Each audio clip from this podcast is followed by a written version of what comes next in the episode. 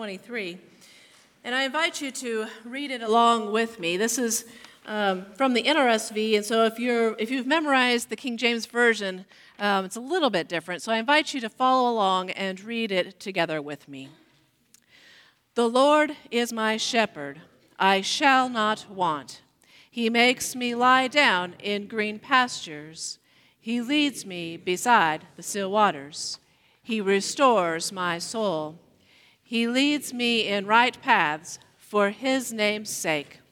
Even though I walk through the darkest valley, I fear no evil, for you are with me.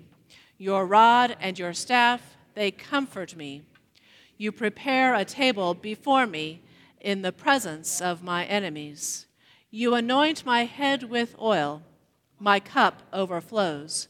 Surely goodness and mercy shall follow me all the days of my life, and I shall dwell in the house of the Lord my whole life long.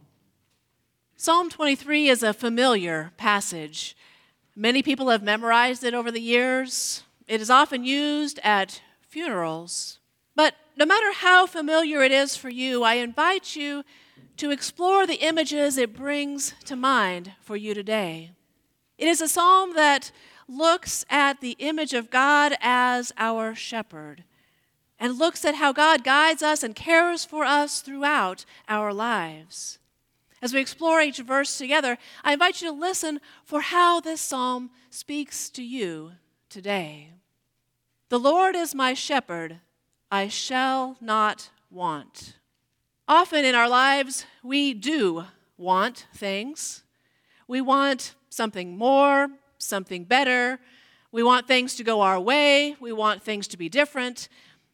There are lots of things that we want in our lives. But, but the reality is, there are some things that we can change and, and some things that we can't.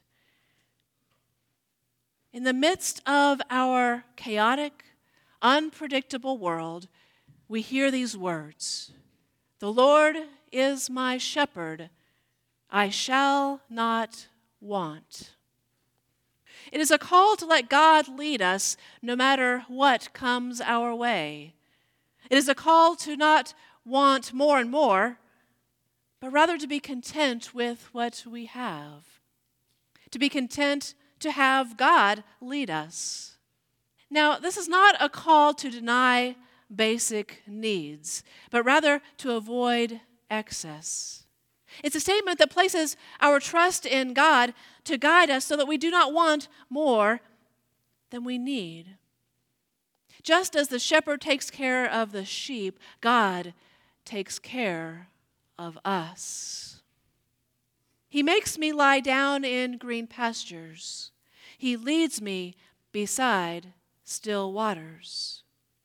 The shepherd guides the sheep into green pastures and beside still waters. The sheep need a place to eat and drink and rest, and they find that in the green pastures and beside those waters.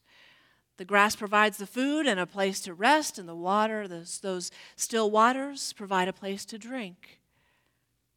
The sheep need that place, but we also need food and water and rest.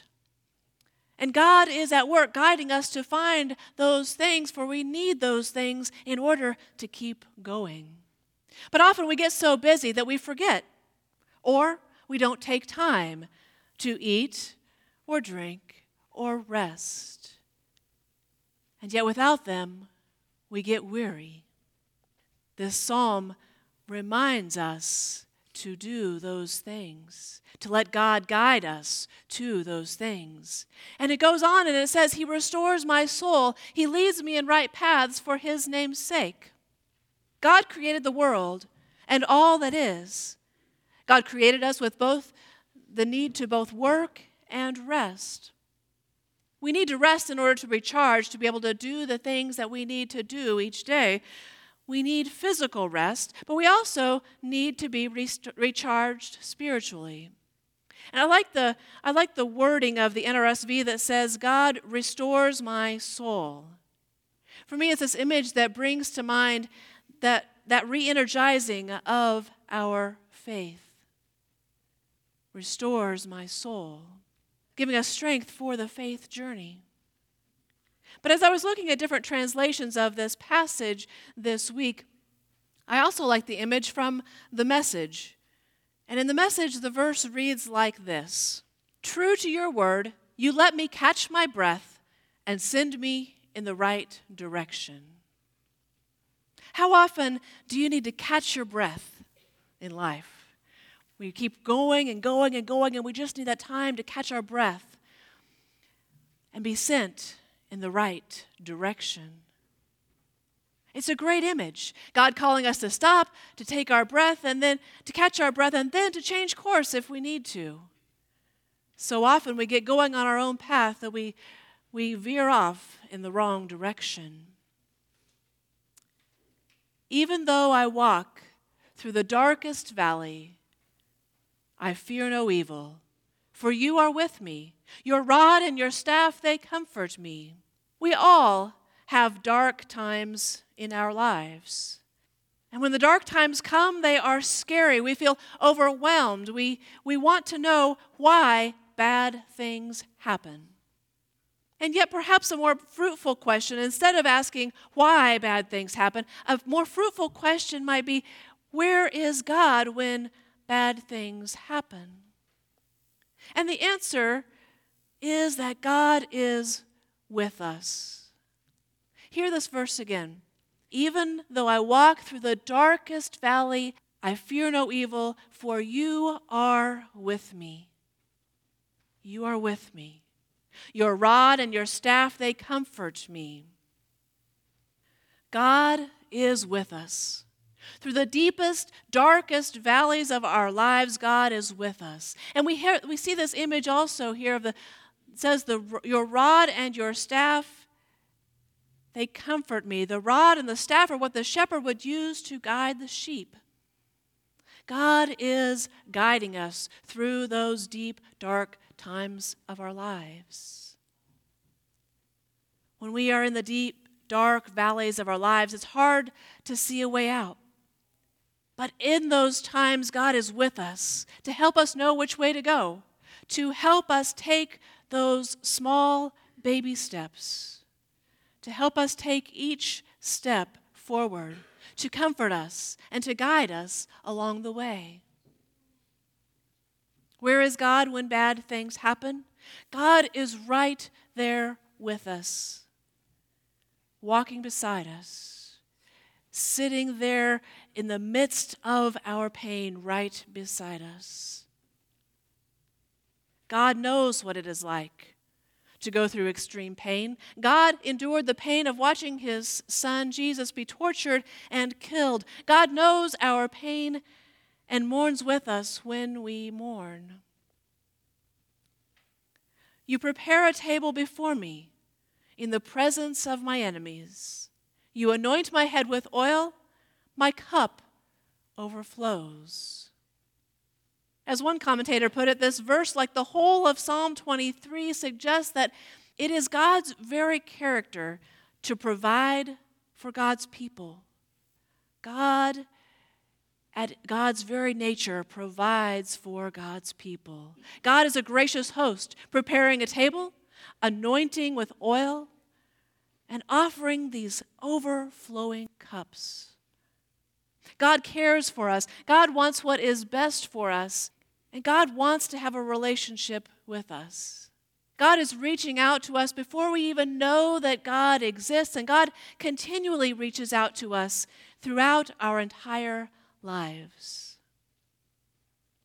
The last verse says, Surely goodness and mercy shall follow me all the days of my life, and I shall dwell in the house of the Lord my whole life long. Now, the word translated here and in many other translations as follow, surely goodness and mercy shall follow me. The word follow is probably better translated as pursue. The Hebrew word used here has a more active sense. God is in active pursuit of us. God's goodness and mercy are pursuing us all the days of our lives. God loves us so much, God is actively pursuing us. The psalmist ends the psalm by saying, I shall dwell in the house of the Lord my whole life long. And this ending of the psalm is a communal one. The house of the Lord is where, not just where God lives, but where God's people dwell together. We are called not just to follow the voice of the shepherd ourselves, but to follow the voice of the shepherd together as a community of faith. Together, we can help bear one another's burdens. Together, we can care for one another in need. Together, we can see the light of God helping us out of the darkness, helping us to move forward. The psalmist ends the psalm I will dwell in the house of the Lord my whole life long. As we gather today, we are all in different places, mentally, spiritually, emotionally. We all have different things going on, different things we are struggling with. No matter the state you find yourself in today, and no matter where you are on your life's journey, no matter where your life's journey takes you, may you know God's presence with you. May you know that God is with you. May you experience God's active pursuit of you. And may you not be afraid, knowing that no matter what comes, God is there to guide you. We are God's sheep. May we listen for the voice of the shepherd and be guided in the way we are to go. Amen.